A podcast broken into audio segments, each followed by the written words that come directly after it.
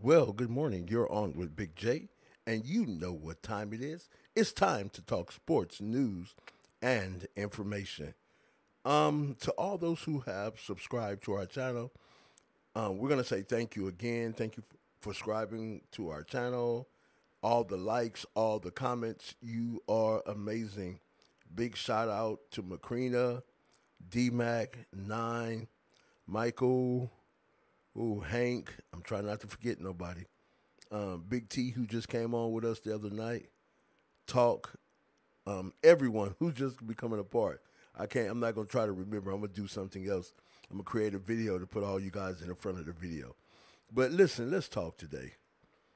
I'm not gonna talk about these young men and what's going on, but I'm just gonna ask does anyone see what's going on in the world?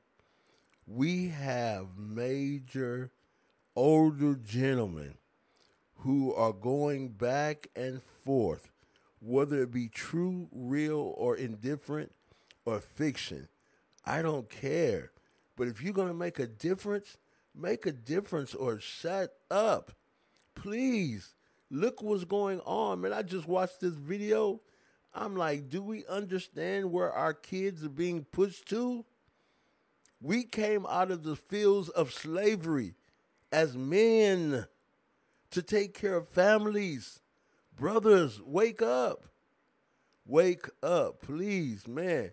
I'm telling you, I just watched this video. I'm like, whoo, man, it, it, it's time to really wake up, gentlemen.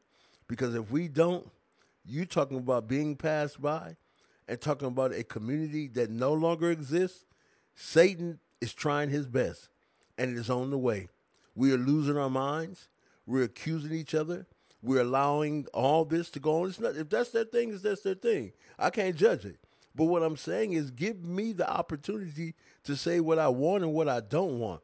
But when it's being forced upon you, that's a different thing. And who's behind this? Again, is Hollywood. Hollywood because they're going to pay for anything that's controversial. Gentlemen, please wake up. If you have the bigger platforms, why are you not telling our young men and bringing them onto your platforms and encouraging them to be something else? I'm not just saying it, but doing it. We do it on our platform, so I can't talk about something that I haven't experienced or not doing. Why? Because I know the threat of the enemy is after the African American man. Why? Because of the power that he possesses. And because he possesses such a great power, how do you think he was able to build everything years ago on the backs of them individuals? How do you think that cotton became a valuable commodity? Because someone of strength did it. And I'm not saying there's no longer strength, but we have to realize the world is watching us. All right. And we're giving money to sell out our souls. Brothers, wake up. I could give a rat's boo boo about basketball or any other sport.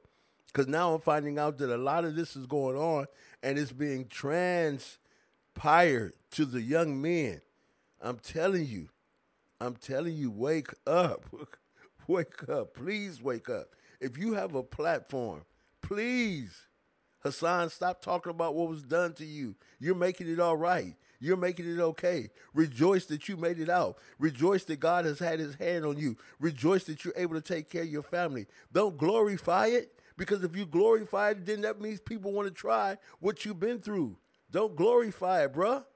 Talk about the goodness of God and what he did, what he did, and now how you're able to reach back and tell young people without even mentioning that crap which way that they need to go in life because now it's becoming stereotyped.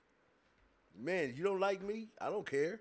I'm not saying anything about these young men and their sexual reality. That's not what I'm talking about.